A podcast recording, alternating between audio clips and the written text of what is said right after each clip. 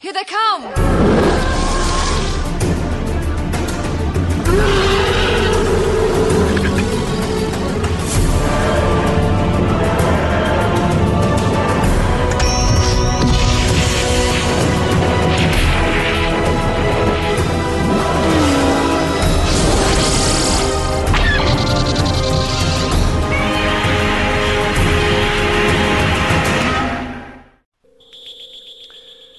Hello, and welcome to episode 173 of Effectively Speaking, the podcast that takes a look at some of the special effects sequences of film and television, be they classic, average, or duff. I'm your host, Eric Moore, and today I'm joined by Andrew Glazebrook to look at the effects of Toby Hooper's Lifeforce. Come on, come on! Switch over. Let's hope we don't have a burnout. Well, anyone who knows, uh, effectively speaking, when me and Andrew talk, know my first question to Andrew, and my first question to Andrew is, Andrew, what is your history? When did you first see Lifeforce? Then, Um, I'll have definitely seen this opening day because there was me and a, um, a couple of mates who, whenever there was a new release on a Friday, we were the first ones down, first show, half past 12, one o'clock type time to go and see it. So I do remember going to see this opening day. I'd read about it in Fangoria and Starlog and Cinefantastique and the like. So yeah, I was definitely there the, the first show. okay, I never, I, I never showed it, um, which is bizarre because at that time. The cinema I worked in had been bought by Cannon. It was a Cannon cinema. So you would have thought Cannon cinemas would have shown a Cannon cinema film, and it didn't. We never showed it at my cinema. I didn't see it until the video age. That's weird. Yeah, um, we, we we had all the because I can remember. You know, you would make up a film, you would put it on, the Cannon logo would start, and it's like, oh no, you know, because they didn't exactly have the best of reputations, did they? That company. No. No. Um, but this is a, a, a strange one, isn't it? This uh, thi- this has got uh, people behind the scenes and up on screen that you wouldn't really think were, were would be um, in a Cannon film, but here they are, aren't they? Yeah, watching it earlier on, and you're looking through the opening credits. There's a lot of really, really good people, of, you know, associated with this. Um, so, like, yeah, there's a real quality to it, uh, unlike a lot of Cannon movies. Hmm. I don't know if it's because they were making it in conjunction with TriStar, and TriStar had a bit more, you know, appeal to the people that they were approaching. You know, like Henry Mancini to do the score. You wouldn't think Henry Mancini would score a Cannon film, but here, here he is.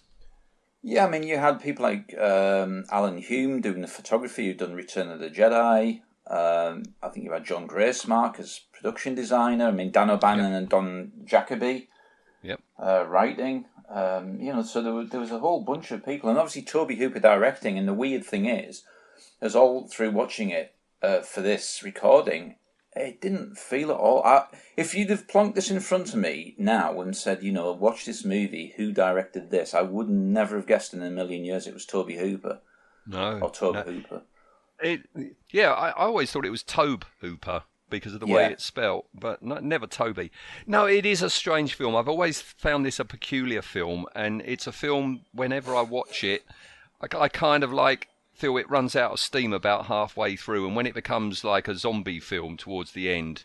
And you've got the chase around London and everything. I've really lost interest. I like the first half, but Yeah. something around about the middle point when it becomes almost like Xtro or something like that where you've got the girl in the in the bin liners going across the field it all Yeah. kind of like i start losing interest It's a weird uh, because at that point, like you said, when it becomes the zombie film, it's like well, up to that point, these things weren't zombies. Um, you know, they they had this kind of two-hour sort of lifespan of then having to regenerate, but then suddenly the things running around London just look more like your traditional George Romero zombies, really. Um, So yeah, it's almost like they forgot their own story at that point. now you and i have watched the international cut haven't Yeah. we as they call it uh, which is longer. It's not the longest version. The longest version, I think, was about 20 minutes more, but that had a lot more nudity in it and uh, it was all cut out.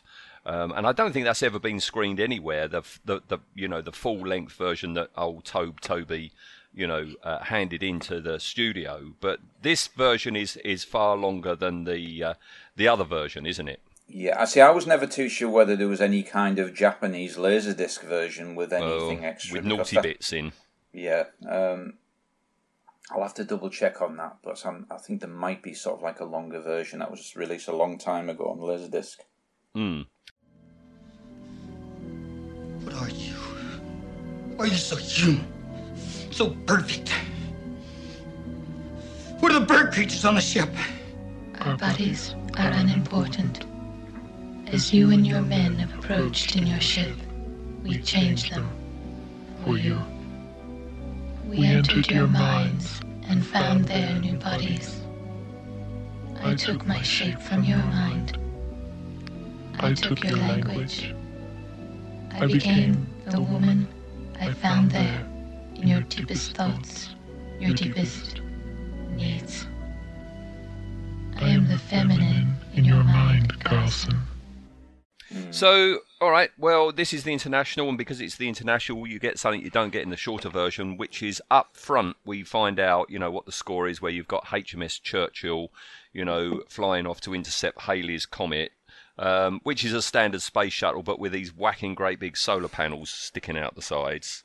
Yeah, Um, and uh, yeah, almost from the get go, we know what, what, what we're in for because they spot this spacecraft, which is 150 miles long, and basically it's the shape of a willy, isn't it? yeah, yeah. It's a Todger.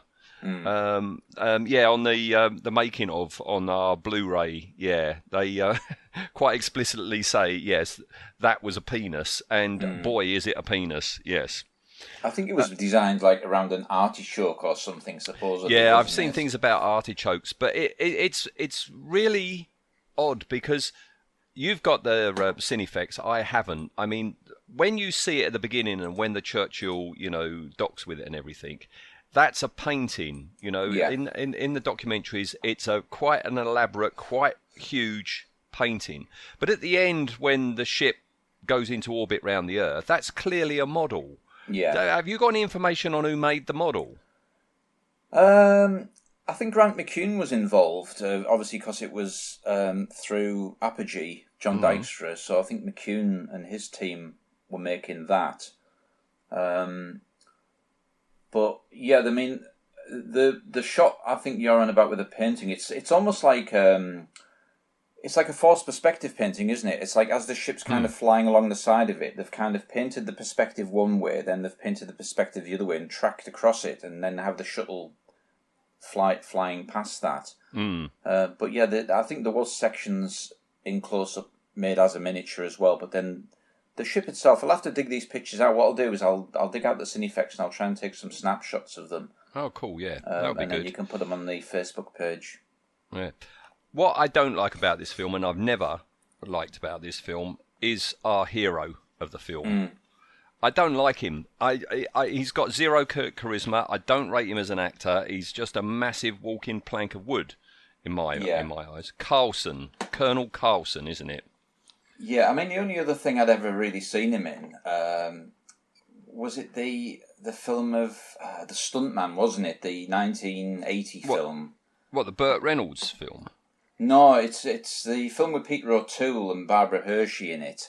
Oh, Um, right. and, and it's about a guy who's a you know a, a Hollywood stuntman. I think it was Richard Rush who directed that one, uh, but that Alright. was in in the yeah early eighties, late seventies, and I, yeah, he he does have zero charisma really. Oh, he's awful. Um, yeah, I like all the effects, the effect shots of you know the the spacecraft approaching the event horizon because that's basically what it is. Um, but it's not helped when you get the green glow effect because as soon as you get the green glow effect, you've got matte lines, haven't you? yeah. um, I was never too sure why they went with that green for the comet as well. You know, it, it was a, a weird choice of color. to Yeah. go for. Um, but yeah, there, there's some matte lines. Now I know that Dykstra, I think, says in the Cinefex that he was very disappointed with a lot of the composite work in this film because I don't hmm. think they handled some of it. So I think he actually openly says he was a bit peeved by the quality. Well, it's it from what I can gather, he came along quite late in the day, and a lot of the effects works had been done. And he and Apogee came over, and really it was optical effects they were doing. Um, More than you know the the miniature photography. So maybe somebody else was doing the miniature photography, and then they came along and augmented stuff. Yeah, I know they definitely did all of the stuff. Um, you know, with the actual life force itself, um, Yeah, which was often you know like lasers on kind of mylar bounced onto screens and things to create like these you know patterns. Yeah. Well, they, they do this EVA. They go inside. It's all very Star Trek: The Motion Picture, isn't it? When they go in, inside Yeah. there, and um, and um, you know, very um, Mario Bava in the color choices as well. Um, and they meet the space vampires. These these bats on wires. Um, Well, that that set that we see those first floating in is really H.R. Giger inspired as well, isn't it? It's it's very they say in the documentary, don't they? That Yeah, I mean, that was a it- massive influence. Yeah, and it, it's a again for a Cannon film. This is a big set. You know, Mm. um, you know, it's impressive. There's there's no sort of corners being cut here by the look of it. No, and and there was a massive buzz wh- when they were making this film, wasn't they? Because you know um, it was filmed at Elstree. It had almost a Bond level budget, Yeah, and uh, you know the effects crews that were there, they were on a roll because they had you know just been doing you know Dark Crystal and Raiders Lost Ark, and they had just finished Flash Gordon, and yeah, uh, Tom, Tom, Tom Adams, who was head in the art department, he took along basically all his crew that worked on Flash Gordon and moved across onto Lifeforce, and you can kind of see it, can't you? When you see the sculptures of the space vampires, there's a there, there's a design every every sculptor's got their own unique style, haven't they? And and, and there's just something about the, the, the, the physical props and everything. It is you can tell it's something to do with the Flash Gordon boys. yeah. I mean, this was a big budget for um, twenty five million, I think it was, or twenty seven. I mean, it was you know for the time. Um, that that was a decent sized budget, wasn't it? Yeah, yeah. I like in the documentary uh, how it says about you know the um, when they're doing the EVA and they're um, you know floating around this ship. Um, they're all on Kirby wires. The actors Yeah. are on four of them on Kirby wires. Quite an elaborate rig to get all four going around each other. But it was the um, it was the same Kirby wire team that worked on Superman Right. did it, and and Nicholas Ball was actually wearing Christopher Reeve's little, um, you know, jockstrap harness thing. That was Christopher Reeves. So Right. yeah, Nicholas Ball's balls were right by where Christopher Reeves's used to be. Yeah. Oh dear me.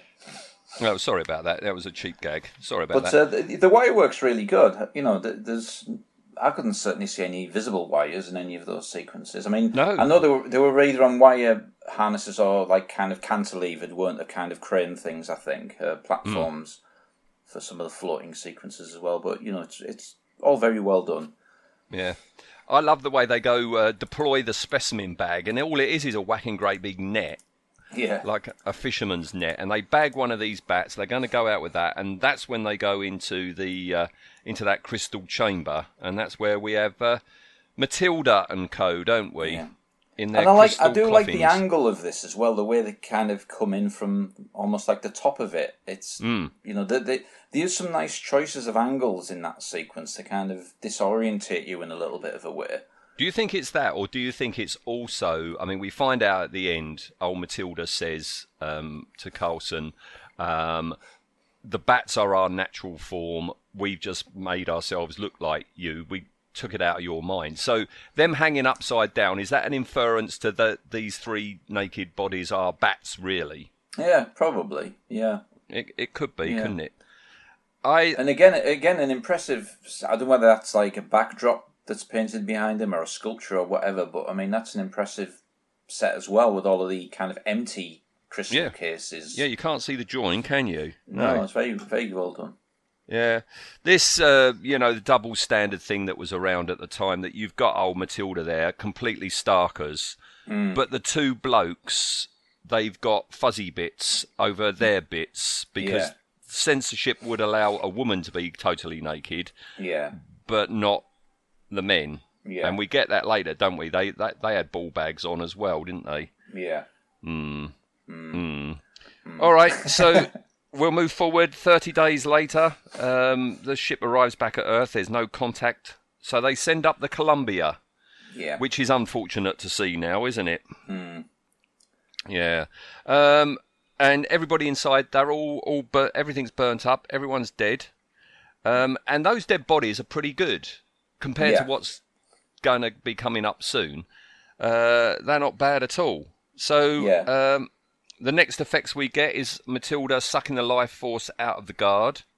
yeah. Um, and yeah, this is John Dykstra, isn't it? This is Apogee, the Ghostbuster style uh, blue swirly effects which start going around them. yeah, um, we've got th- them and a combination of Nick Maley's practical effects. So, yeah, an American team and a British team working together. Yeah. I, this first ever shriveled corpse that we see Yeah. is all right. I don't mind this one. The problem I have with all the corpses we're going to see in this film is the eyes. The Yeah. eyes are the most unconvincing eyes I've ever seen. If you forgive another pun, they're terrible. They that they they are just too white. There's no that, that, that, that, they don't look realistic in the slightest. But this one's got his eyes closed, so he's not too bad.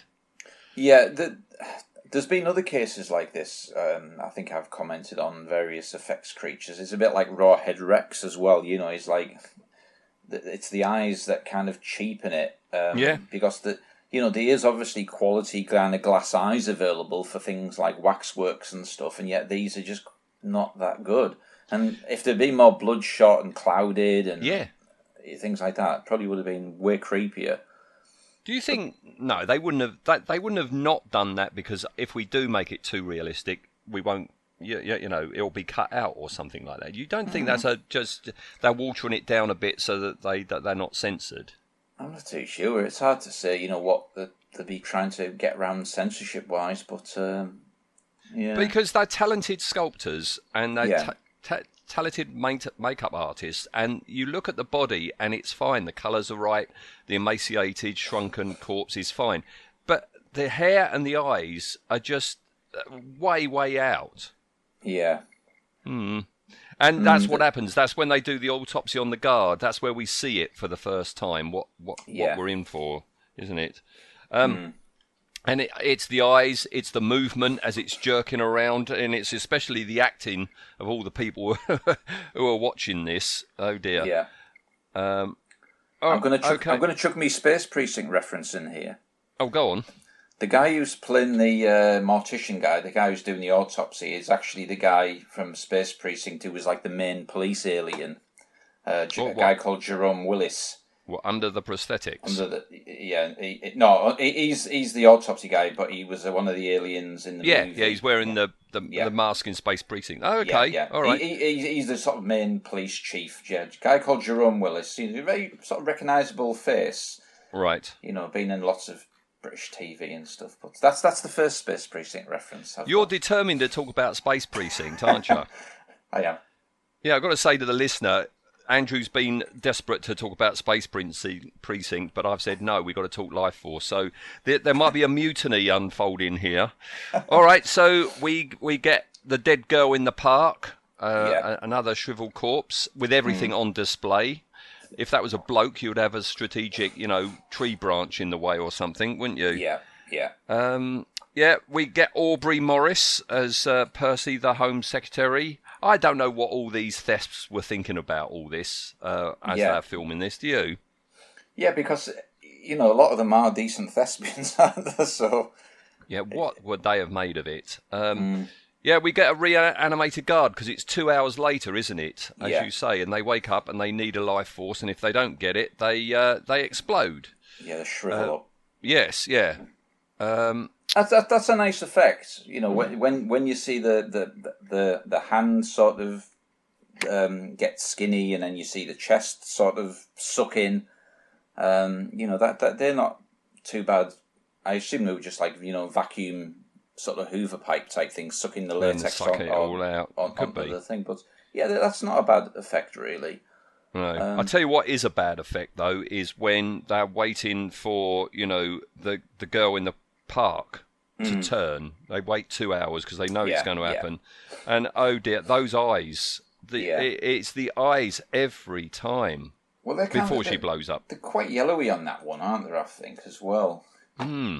If I remember the colour from earlier on, I'm sure there's sort of like a yellow tint to them. Um, But it's all right so far. Th- th- This is all right. Unfortunately, that's when Colonel, Colonel Carlson is Yeah. discovered, um, and he tells the uh, he's in the- Texas.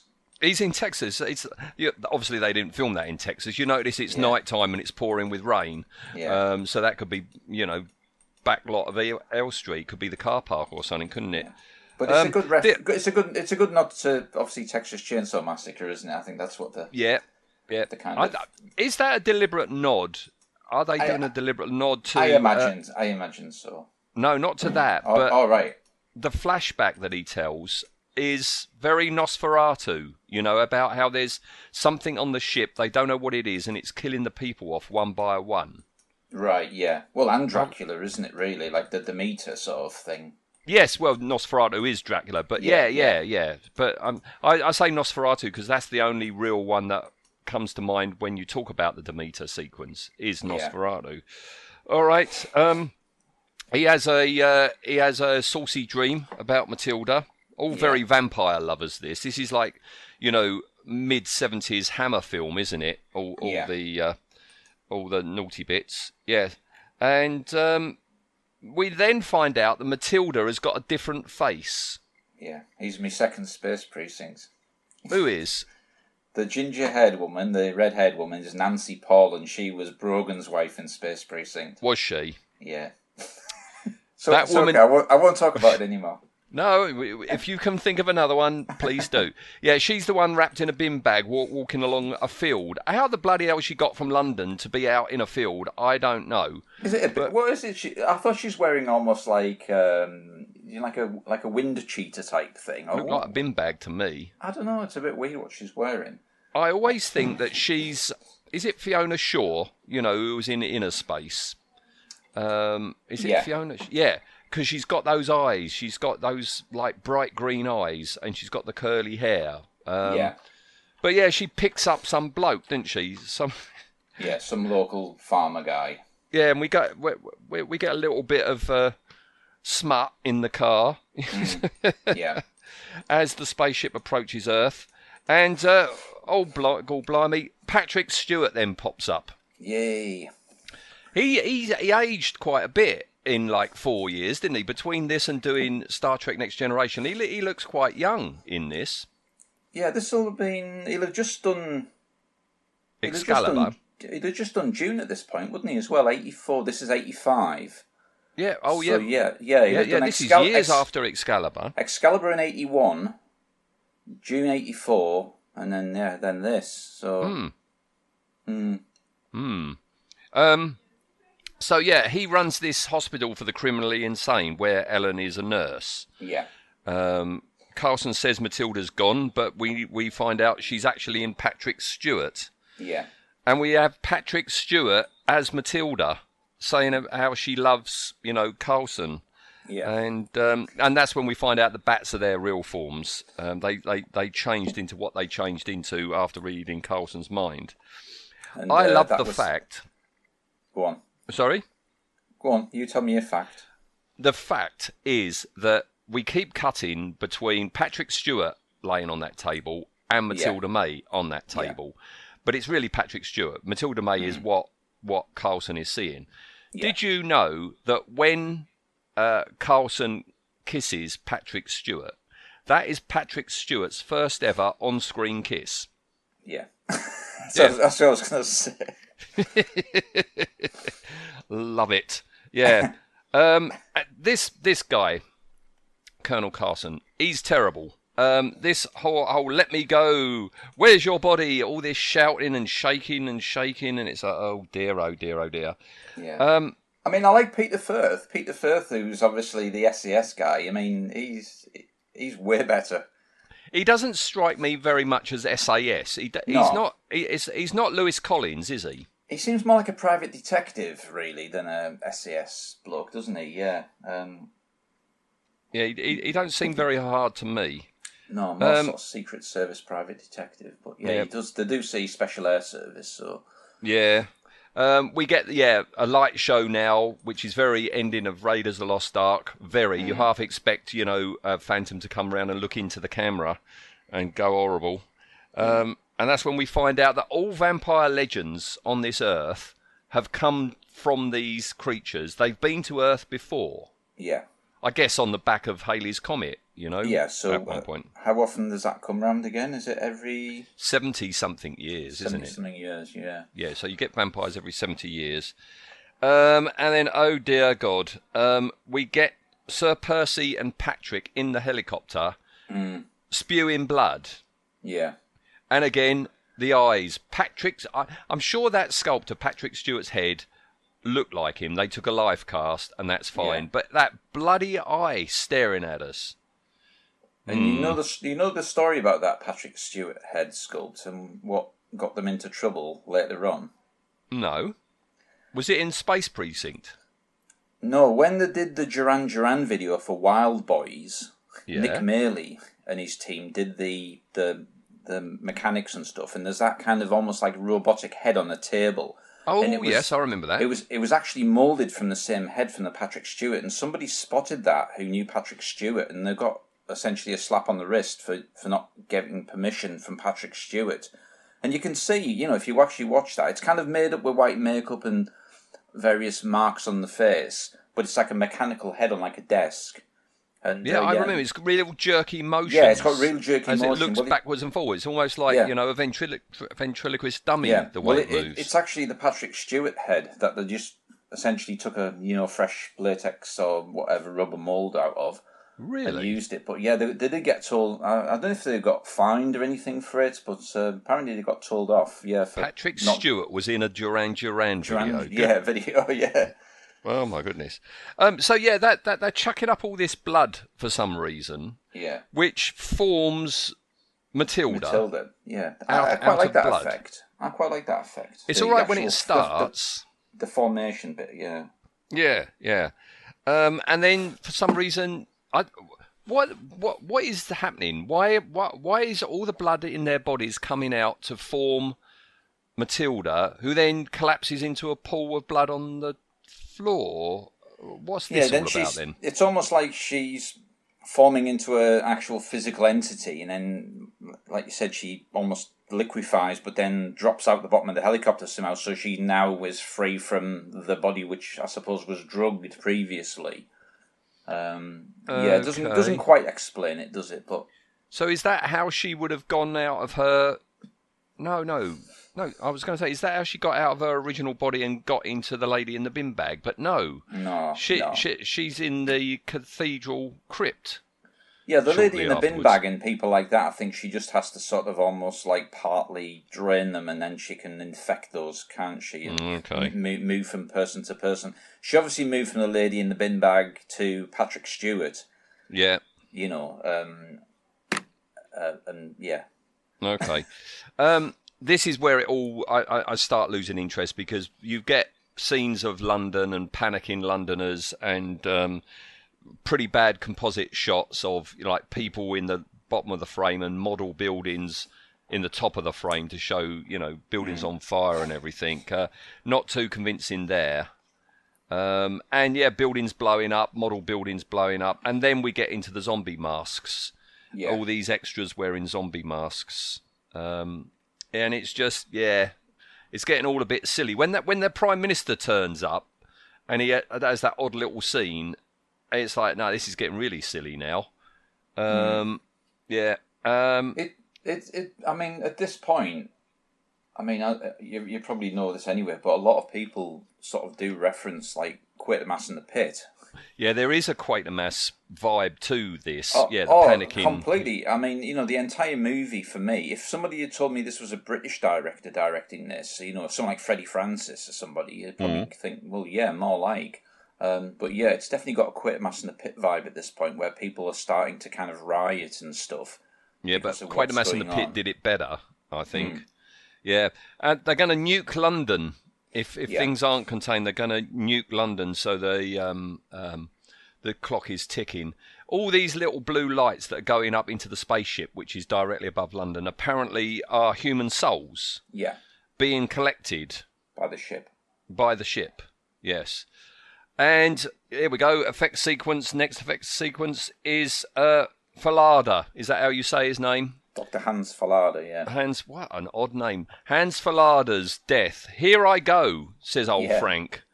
And uh, yep, uh, that they have a go at uh, at uh, the uh, Michael Jackson's Thriller now, haven't they? Yeah, I quite like that when you see his face sort of blistering and bubbling, you know, it's there's some quite nice prosthetics in that bit. Um, Yeah, this is Nick Maley who did Yeah. this, and he was Bob, a fan Bob of Keane Thriller. and Nick Maley as well. Yeah, so, yeah, they had seen Thriller and they wanted to replicate the whole, you know, the bladders under the prosthetics thing. But it's basically six condoms Yeah. underneath the uh, prosthetics, each having a tube, which is going down Frank's body somehow, coming out, and then you've got six blokes blowing down a tube on them. But it's like his character's sort of infected, but he kind of still can rationalize everything, can't he? He's not. Hmm. He's he's like almost like you know beyond just being infected or whatever you want to call it, possessed. He he can still, uh, you know, talk to Carlson about what's going on, Yeah. explain to him. Yeah, so that's that. Here he goes, off he goes. Uh, we've got Carlson and Matilda in the crypt. Yeah, um, and Caine versus the zombies. Um, I tell you what, you know, you've got the Columbia at the beginning, and it's like, oh, that's unfortunate.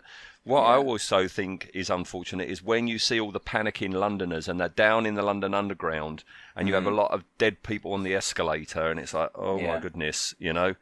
But th- Um, th- these scenes, I mean, there's a lot of extras in these sequences, um, and some of them were set. So, like when you see like the London bus actually blowing up and things like that, you know, they're they're like full size explosions. this is all a, a. American Werewolf in London, isn't it? The panic at the end of American yeah, I mean, you know, in the, London. I, I don't know whether this was a purpose built set. Uh, or like a set that they've just redressed and reused that's you know already on the back lot or what you know um, but uh, yeah there's there's quite a lot of impressive pyrotechnics going on with buildings on fire especially when he's running through to try and get to where Carlson is Hmm. when he's carrying the uh, the sort of the stake thing the metal stake Yeah, and then he goes. Is that Chris Jagger? One of the two two male vampires is Mick Jagger's brother, isn't it? yeah I Chris think it's the Jagger. guy who appears on the steps yeah I think he's like Yeah. the, the, the main vampire Yeah, he's the one who gets staked. That was meant to be Billy Idol, wasn't it? Billy Idol was meant to be that role, but they wouldn't let him on a plane. Apparently, I don't know why Well- well, he wasn't allowed the- on the plane. this is that kind of thing. Wasn't Billy Idol also meant to be the T one thousand? But then it was a similar sort of deal. Like they couldn't get him his Get him on a plane. get his like union card or something. So again, he lost out to being a T one thousand. I think Cameron did want him, you know. yeah, yeah. But um, yeah, Uh, this is hilarious. You know the the the Chris Jagger when he gets staked and Yeah. he turns into his proper, you know, Form. bat form.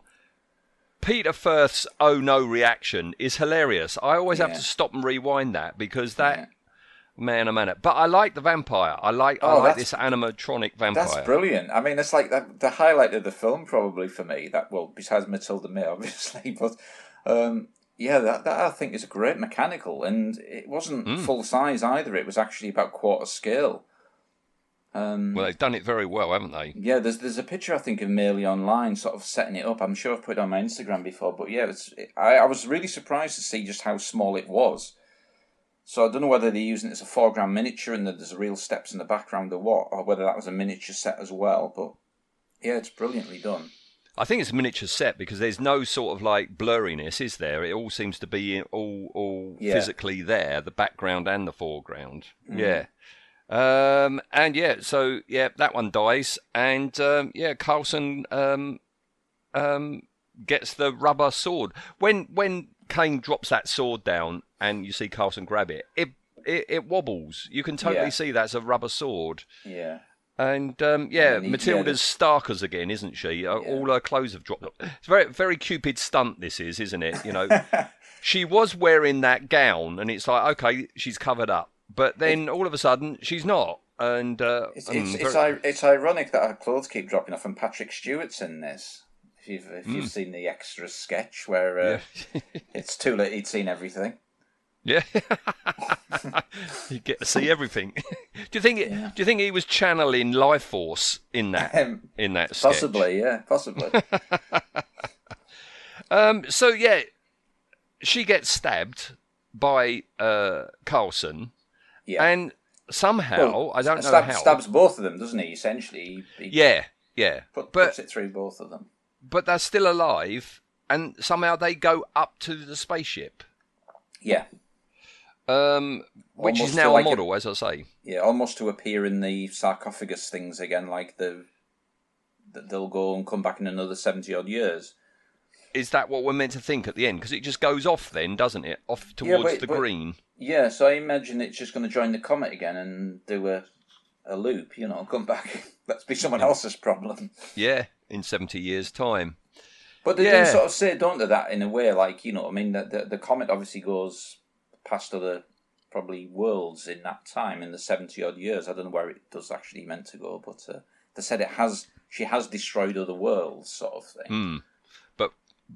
Presumably not as a human. She was in a different form. Every world she goes to, she takes out of something's mind what they're going to look like this time.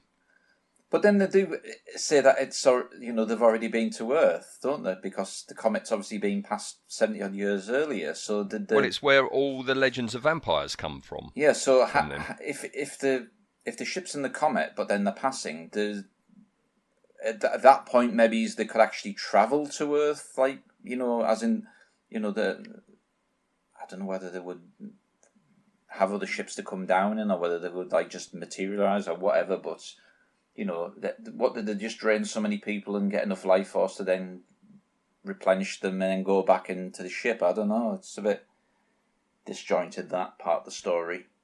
It is rather, isn't it? Yeah. But uh, it, it's it it's fun, isn't it? I mean, it's uh, it peters out for me towards the end, but um, it, it, it's all all good fun.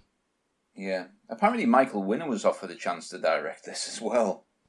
Well, we would have had far more of Matilda if that was the case, wouldn't yeah, we? definitely. Good, good grief. Yeah. Yeah. And um, again, it was like, you know, this was the sort of his Cannon trilogy, wasn't it? Tobe Hooper. It was. Uh, I think there was this. Then he did the Invaders from Mars, and then Mm-hmm. he did the Texas Chainsaw Massacre two. So this was like his little trilogy, which have all been released on Blu-ray now. When I, you know, I do. I think I don't know if they're all on Arrow, but certainly Texas Chainsaw Massacre two is.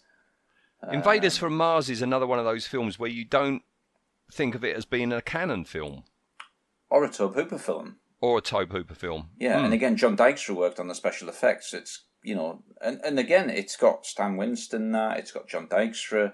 You know, it's got a good kind of sort of cast and crew behind it. So you know, the Cannon were putting some big money into sort of some of these. But I mean, I know Lifeforce took washes really at the box office. I think it took about eleven million worldwide. Uh, so it didn't really make any profit anywhere. I still, I just don't understand why I didn't show it because it's a Cannon film. You know, Hmm. Yeah. I'll have to look Yeah, into that- what else was out that week. Maybe you know, because it was only a three screener. Maybe you know we were busy with something else. Yeah. Hmm. I mean, I used to go to the Cannon in the next town over from me, uh, which was in a place called Stockton. And I mean, but then the Odeon in Middlesbrough did get it, so that's why I went there. But um, I don't know whether the Cannon in Stockton got it. I imagine it will Hmm. have done. I've just sent you a photo, Andrew. Um, yeah, the background was there. That's that's the miniature of of the bat on the steps at the end, Let me have a look. and uh, yeah, On Messenger, yeah. yeah. And there's clearly, yeah, the background is there, or a photo. It, actually, that looks like a photo of a background. Can you see what I mean? The Oh, walls, yeah. the walls don't look real. They that, that looks like a three, a, a two D photo. Yeah, it might be. It might be used to painted backdrop, mightn't it? You know, Hmm. like or, or a picture. But yeah, I mean, it's nowhere near as big as it looks. It does look really impressive in the movie. Hmm. Yeah, Uh, you know, I was really surprised when I seen it was that small. Um, but is that the best effect of the film? Would you say? Is that certainly one of the more memorable ones. Yeah, definitely. Um, you know, the, the the resurrection of the first guard is a memorable sequence. Obviously, um, again, the funny thing is with this, right? Is Tobe Hooper actually? He was originally up for directing Return of the Living Dead, which was also a 1985 film, which Dan O'Bannon ended up directing instead. And then this has kind of got sort of zombies in it, and you know the potential of like the the thing getting nuked at the end. So you know there was some similarities. um, with this and the Return of the Living Dead. Um, but I'm I'm glad sort of you know O'Bannon did Return the Living Dead instead of Hooper. But um, yeah, I, I do I do like this movie, but it it certainly doesn't feel like an American movie. It feels very British in terms, you know. Well, I mean, mentioned people said Xtro before. Hammer, Amicus, Quartermaster Hall Yeah. vibe. Yeah, it is. It does feel very British, doesn't it? Mm. Except Matilda May. I mean, if that was a British film, we wouldn't have had Matilda May. We would have had, um, you know, um, Lindsay Drew or somebody like that, wouldn't we? You know. Yeah, Caroline Yeah. Munro would have been perfect, but I know Oh. she had a, a no nudity clause, so yes, true, true. She would have been just in that bin bag, wouldn't she, wandering around?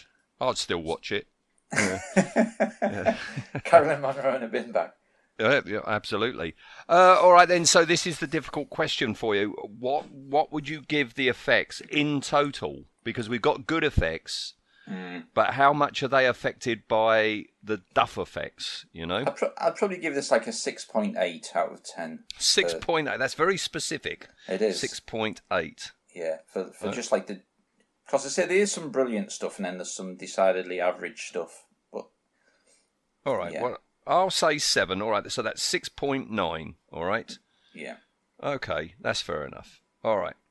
Okay. Well, thank you for tonight, Andrew. it's all right. Sorry it wasn't Space Precinct, but you did get a couple of uh, little. I'm, Uh, sure, I'm sure if I look through the entire crew, I'd have probably found even more. But all right, okay, all right. Well, you never know. It might it might be nice one day. I might be nice to you and say, "Come on, let's do Space Precinct." We should definitely do Invaders from Mars. What both versions? Well, you could do both versions, but definitely We could do a Hooper compare ver- and contrast, can't we?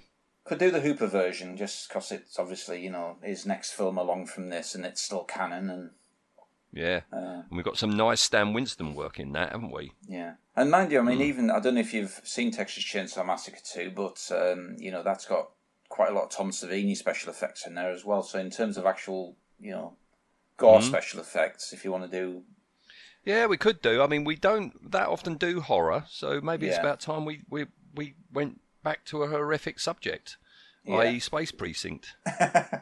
yeah. um, All right. Okay. Yes, indeed. All right. Okay. Thanks for tonight, then, Andrew. yep, all right, pleasure. And I'll speak to you soon. Cheers, then. Bye. Bye.